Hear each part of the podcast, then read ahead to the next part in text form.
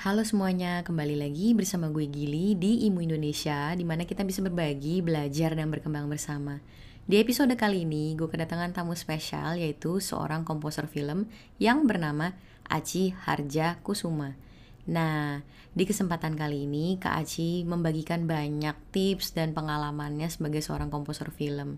Buat teman-teman yang pengen belajar dan pengen tahu, langsung aja yuk. Satu. Selamat pagi Kak Aci. Selamat pagi.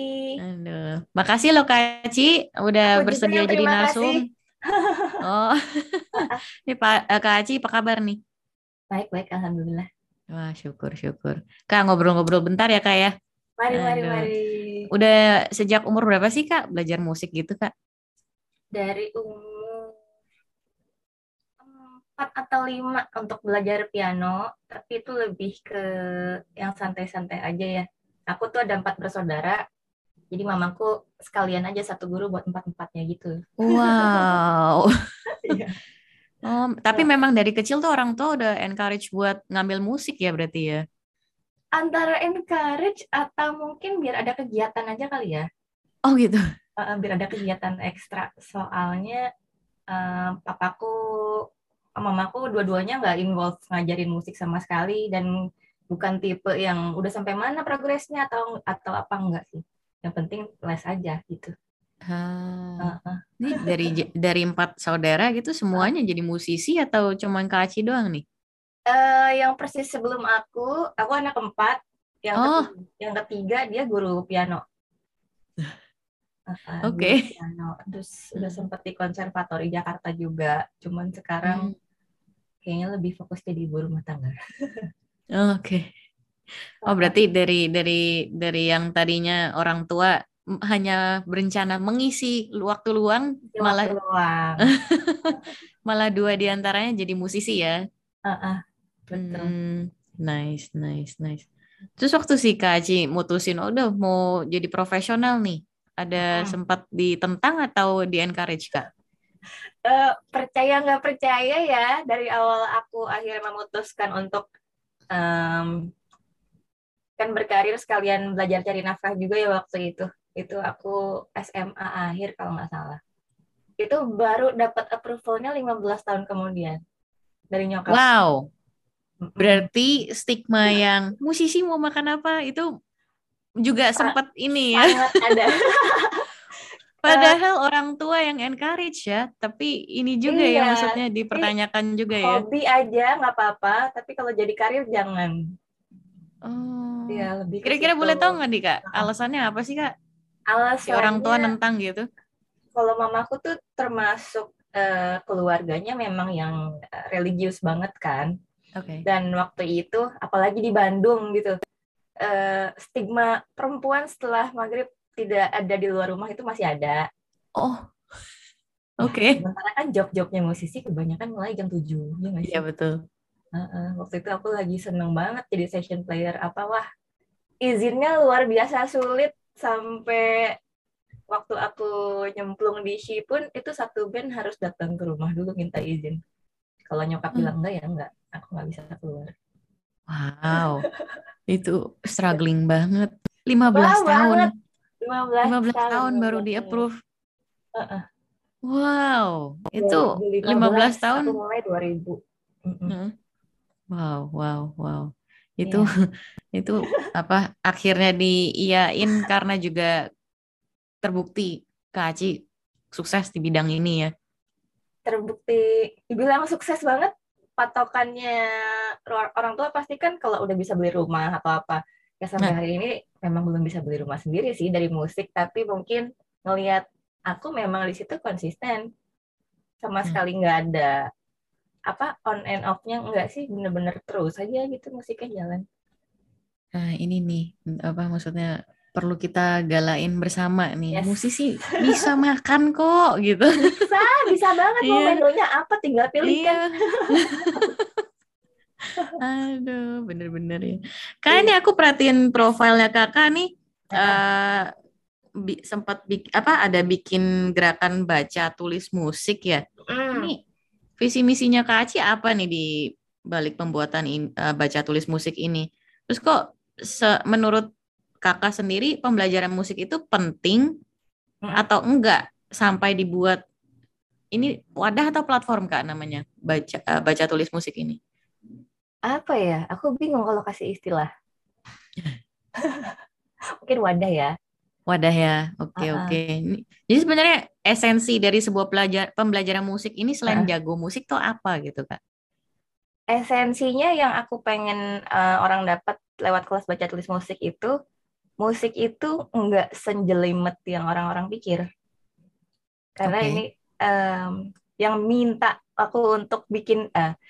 Jadi awalnya aku bikin kelas baca tulis musik itu lucunya dimulai dari request beberapa anak-anak band yang ternyata pengen tahu cara baca partitur, baca not prolog.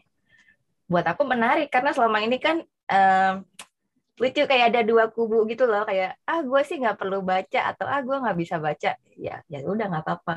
Tapi ternyata ada dan banyak yang ajarin gue dong, padahal yang satu tuh rocker banget, yang satu bener-bener yang wah anak otodidak yang bisa main piano, dream theater segala macam yang serba ribet gitu. Aku sendiri kaget, lo nggak bisa baca tapi bisa main kayak gitu. Akhirnya udah aku bikin gara-gara dua orang itu. Dan ternyata peminatnya banyak banget. Waktu itu hampir 30 orang ya. Oke. Dan aku adain 3 hari. Itu benar-benar basic banget selama 3 hari itu. Dan lucunya makin banyak kalangan yang aku kira nggak tertarik. Ternyata vokalis-vokalis yang udah levelnya sampai mana, tau-tau datang, pengen ikut juga. Dan mereka semua bisa. Itu sih yang aku seneng banget tuh. Hari ketiga tuh goalnya semua bisa mainin yang aku kasih sebagai band. Itu kan lucu ya. Jadi hari pertama mereka belajar ritmik dulu. Hari kedua mulai detail-detailnya. Hari ketiga aku kasih, hari kedua detail sama PR transcribe. Lagu yang mereka pengen, coba tulis not baloknya. Hari ketiga pilih tim untuk perform bareng tapi sambil baca ya. Bisa semua ternyata kan. Wow. Jadi dari situ pada bilang ternyata bisa ya belajar musik, belajar baca tuh. Iya, itu aja sih yang pengen aku sampein. Itu sama kayak skill tambahan aja seperti kita pengen belajar bahasa lain gitu. Betul. Tambah skill aja sebenarnya. Nggak usah mikir yang terlalu gimana gitu. Jadi musik tuh deket lah sama semua orang. Itu sih yang pengen disampaikan. Nice. Jadi ternyata setelah mereka belajar juga baru ngerasain lebih mudah lagi ya. Benar. Ternyata nggak sesusah itu, emang enggak. Wah. Oke. Nih Kak Aci nih sebagai seorang komposer skor film juga ya? Ya. Ini menarik nih. Ini Kak Aci kalau dapetin ide pembuatan musik gitu biar bisa sesuai sama jalan cerita gimana gitu. Dan biasanya berapa lama? Dibutuhin berapa lama? Kalau nasib komposer di Indonesia tuh sayangnya beda sama di luar karena kita pasti mepet. Oh gitu? Ya. Nasibnya tim musik itu pasti udah paling terakhir, waktunya paling sedikit, tapi pasti diminta paling bagus untuk cover semua filmnya kan, moodnya dan lain-lain. Itu berapa lama Kak kayak begitu? Jarang banget dapat yang lebih dari sebulan. Hah? Jarang banget dapat lebih dari sebulan. Kalau lagi ngeblok gitu, ada writer's block gitu gimana? Itu sering kejadian, tapi kan aku lebih banyak jadi asisten komposernya Mas Aksan Sjuman kan. Oke. Enaknya kalau jadi asisten itu selalu ada yang ngecut gitu, mau kita ngeblok atau apa pasti akan jalan terus karena ada leadernya. Tapi kalau lagi kerja sendiri,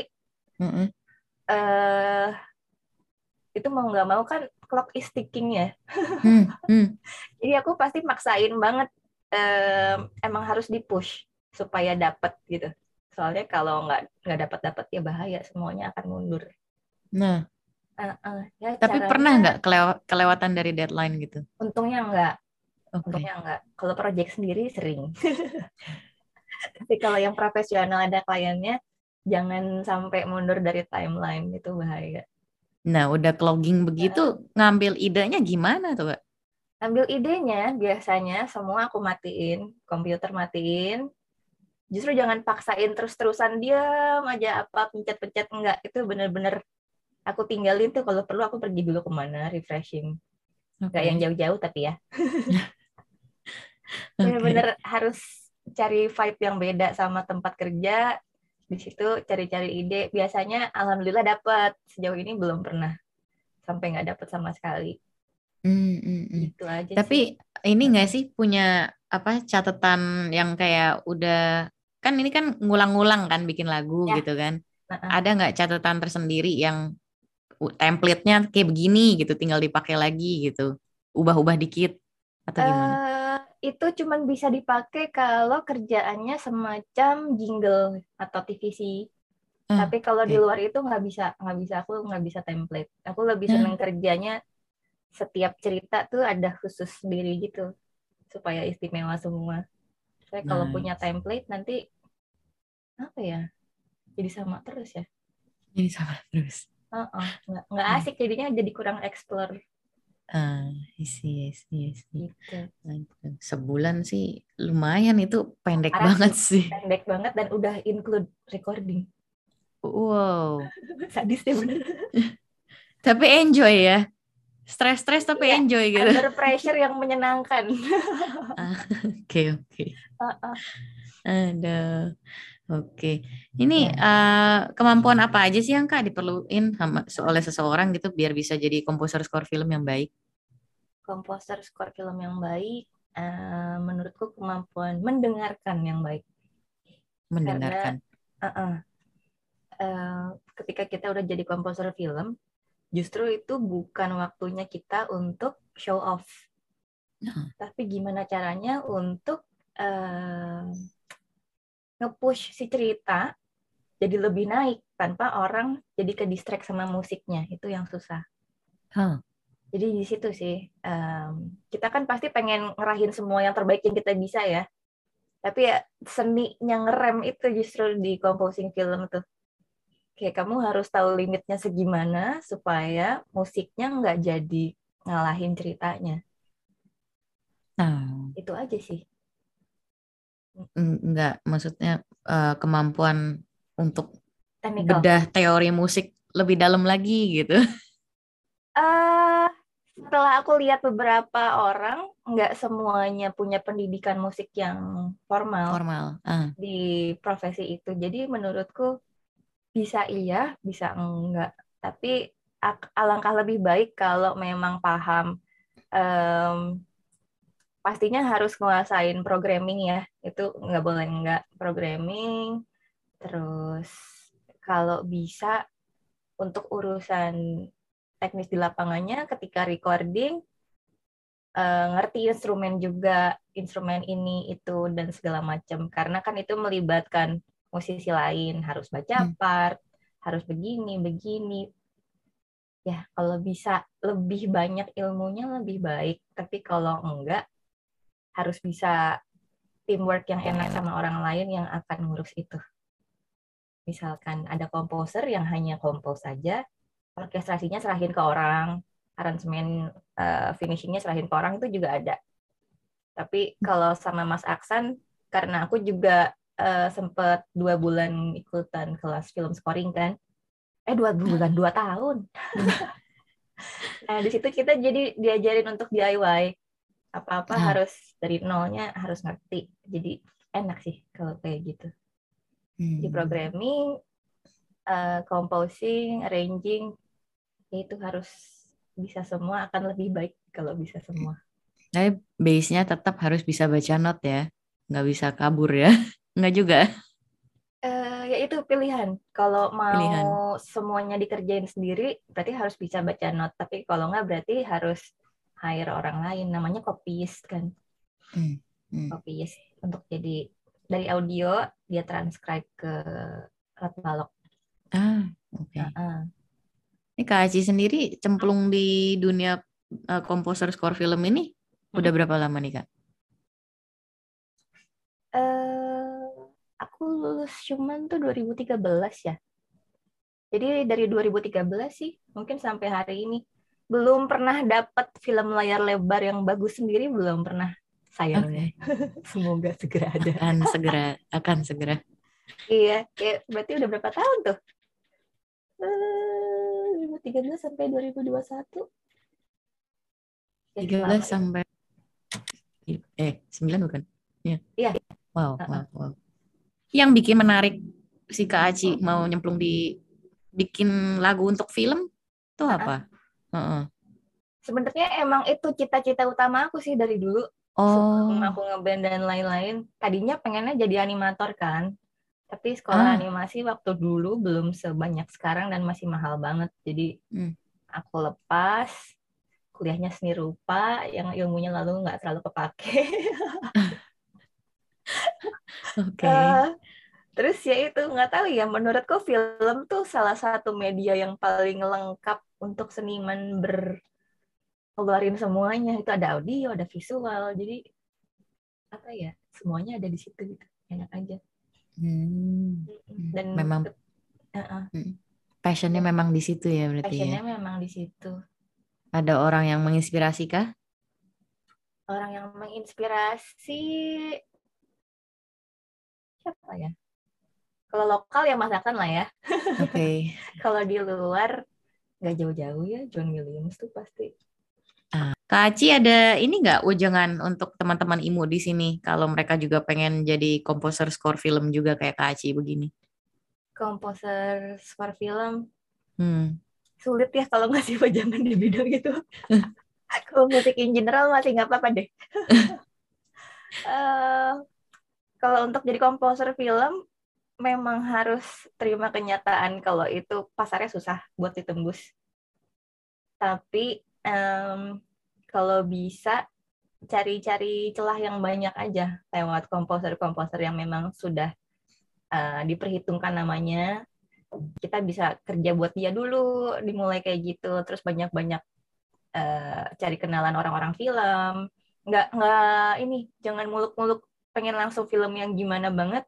Justru film-film yang short movie gitu-gitu tuh banyak banget yang bagus kan sekarang. Kita bisa kerja sama-sama filmmaker yang muda-muda juga. Nah, di situ bisa latihan yang bagus sih. Sebelum akhirnya nanti dapat film layar-layar. Tapi baseline-nya tetap networking ya, Kak ya? Networking harus penting sekali. Banget. Sama sering-sering ini, kayak SoundCloud atau YouTube. Emang kitanya harus produktif di situ juga. Karena kalau kita yang nggak bikin pasar, ya kita nggak bisa ngarepin pasar yang notice kita duluan. Kitanya sih yang harus berkarya terus sampai akhirnya dilirik sama orang. Wow. Soalnya Kak Aci sendiri juga berangkatnya di bawah bimbingannya Kak Sjuman, habis itu dilirik sama orang nih ceritanya. Prosesnya sampai dilirik tuh panjang banget. Ya. Berapa lama tuh Kak kira-kira? Wow. Wah gila deh, panjang banget. Dan waktu itu sedihnya tuh aku seneng romantic comedy kan genrenya. Selain drama dan kolosal atau apa. Waktu itu aku dipanggil ke salah satu PH untuk ngerjain drama atau romcom. Seneng lah aku. Boleh-boleh itu aku pengen juga dari dulu. Begitu sampai sana tiba-tiba aku dikasih skripnya horor. Gitu. Tapi berhasil kan? Ada mitos antar film komposer. Once kamu menerima satu genre di awal kerjaan kamu, itu kamu akan kena curse ke depannya untuk dapatnya itu terus. Aku nggak tahu benar atau nggak, tapi temanku ada yang kejadian. Dia nggak tahu kenapa horor terus sampai hari ini. Padahal dia sendiri nggak pengen. Jadi ya. Sejauh ini kakak sendiri nerimanya apa nih genrenya? Apa aja aku suka sih. Enggak, maksudnya banyakan yang dikasih gitu. Yang dikasih kebanyakan drama. Kebanyakan berarti drama. Itu hanya mitos saja berarti. Layar lebarnya baru satu horor itu. Dan itu aku sejujurnya aku sedih, layar lebar pertama aku malah horor tuh sedih sih. Tapi seru juga kan, maksudnya seru, mencoba. Seru. Yeah. Wow, nice. Oke, boleh ini nggak Kak? Kira-kira maksudnya cari tahu karyanya kakak bisa di dilihat di mana gitu? Karya kalau musik pop atau soundtrack dan lain-lain tuh di Spotify aku ada beberapa. Nah, jadi orang juga mungkin karena aku anaknya seneng banget garap orkestrasi ya. Oke. Jadi berapa tahun belakangan orang lebih banyak cari aku untuk bikin orkestrasi atau aransemen strings. Lebih nempel pas gitu sih. Oke. Oh iya, kakak sendiri juga ini sih ya, pemain biola juga ya? Ya, untungnya pemain biola. Jadi aku ngerti. Masih aktif Kak di ini? Di mana? Apa perform gitu? Perform pandemi jelas enggak ya? Sebelumnya sebelum pandemi masih. Sih lebih lebih aktif di performing apa stringnya atau lebih banyak di composing? Lebih banyak kompos. Aku lebih senang di belakang layar sebenarnya. Kalau memang memungkinkan, aku pasti aku aja yang kompos, untuk performnya ada orang lain lagi. Aku lebih seneng kayak gitu. Tapi kalau yang perform aku lebih seneng yang solo-solo. Maksudnya nggak harus solo sendirian, tapi misalkan sama bandnya Om Paris RM, aku jadi additional violinnya gitu. Aku lebih seneng yang kayak gitu sih sama bandnya. Yang barusan ini ya. Ya. Soalnya main sama senior-senior selalu seru sih. Nice. Oke, Kak, kita udah di penghujung acara nih. Ada satu pertanyaan lagi yang aku pengen tanyain lagi nih. Boleh. Apa nih impiannya seorang Aci Harja Kusumah ke depannya sebagai seorang musisi? Impiannya kalau buat aku sendiri pengen pastinya terus berkarir di sini sampai nggak ada umur kali ya. Karena aku nggak ngelihat sampai pandemi pun kayak harus belok arah atau apa, enggak sih. Pengen bisa lebih banyak bagi-bagi pengalaman yang udah ada. Aku emang senang bikin workshop juga supaya orang dapat joy-nya gitu loh untuk main musik, karena kalau musik tuh emang lebih indah kalau dibagi dan main bareng kan. Energinya beda banget. Jadi itu ya, mungkin lebih banyak orang yang cinta musik, dan udah nggak zamannya nanya main musik makan apa itu. Seriously, makan sushi. Iya, cocokin aja sama penghasilannya segimana ya, makannya cocokin, itu mudah, perkara mudah kok. Tapi kalau untuk impian kedepannya, banyak juga kan ya musisi-musisi. Aduh, sekarang keren-keren banget sih anak-anak muda. Kayaknya hitungan hari juga aku lihat yang baru. Terus ya mudah-mudahan musik Indonesianya juga makin kuat, sama makin ini ya, satu sama lain saling support biarpun beda dunianya gitu. Kadang masih kerasa sih kayak yang ini lebih gimana, yang ini dianggap kurang gimana. Aku nggak suka. Betul. Harusnya inklusivitas. Semuanya istimewa kok. Betul. Waduh, oke. Kak Aci, thank you banget untuk waktunya, juga untuk sharingannya. Ini kalau teman-teman IMU di sini nanya, Gil, mau dong ngobrol-ngobrol nih sama Kak Aci nih, gue tertarik nih sama scoring film gitu. Bisa hubungin Kak Aci di mana nih? DM aja. Instagramnya boleh disebutin? Boleh. Apa? Aci-nya ACHI, Harja pakai DJ, Harja Kusumah pakai H. Oke, ntar aku share. Oke, Kak Aci, sekali lagi thank you. Tetap sukses, sama-sama. Tetap sehat. Impiannya ini terwujud soon ya. Amin. Oke, thank you. Terima kasih untuk teman-teman IMU Indonesia yang telah menonton podcast kali ini. Jangan lupa klik like dan subscribe. Apabila merasakan manfaatnya, silahkan di-share. Dan apabila teman-teman ingin mengikuti perkembangan IMU Indonesia, bisa follow kita di Instagram @imu_indonesia. Juga bisa di Facebook page kita, Intelligence and Music. Sampai jumpa kembali di episode berikutnya.